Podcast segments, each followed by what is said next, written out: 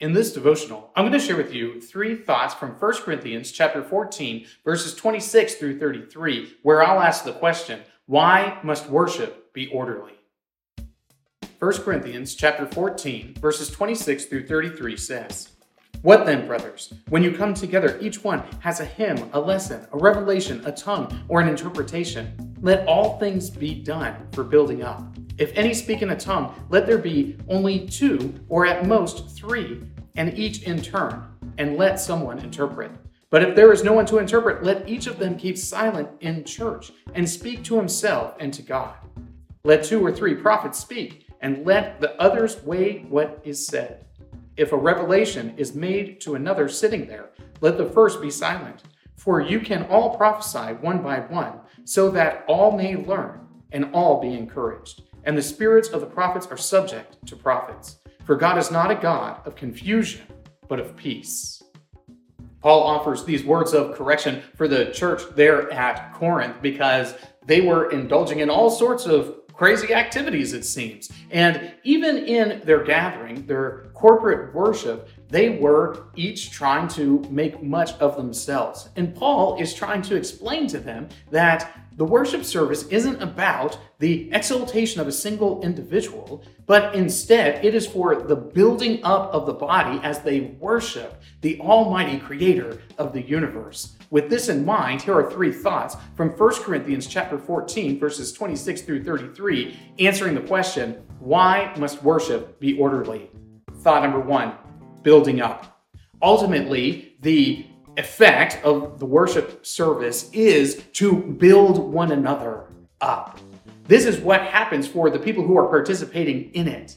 In terms of goals, the worship service is to give glory to God Almighty. And as we do that, what we find is that the church is built up. This is how the church becomes increasingly obedient to God the Father that they worship God together. And as they worship God together, they recognize more and more of his wondrous characteristics. They become increasingly discipled by the explanation of the word, by the singing of psalms and hymns and spiritual songs, by this practice of corporate prayer, and even in the miraculous that's taking place here in the early church, they are all being built up in it.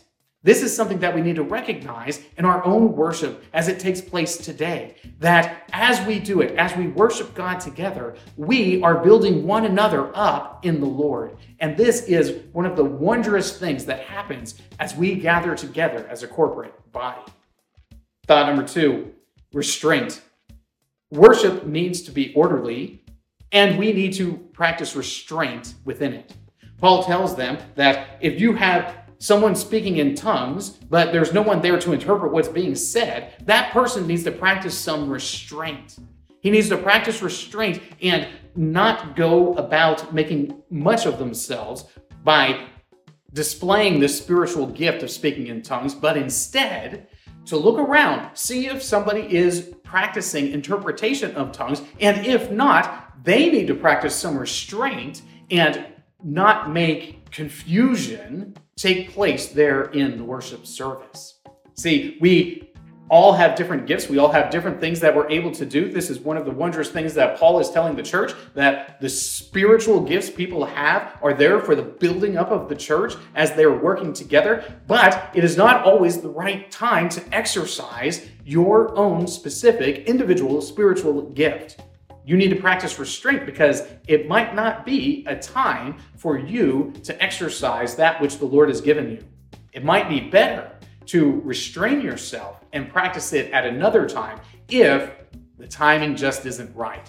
If the practice of your spiritual gift might cause disorder or confusion among the believers. That's something that each of us has to recognize about ourselves and recognize about the worshiping body.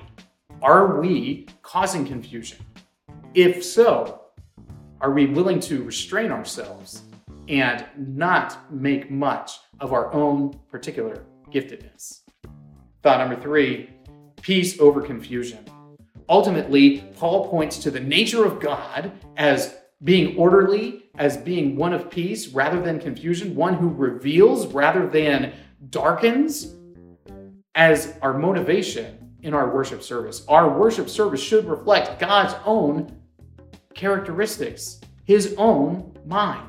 And as we do that, what we will find is that confusion is not in line with what has been revealed to us about God.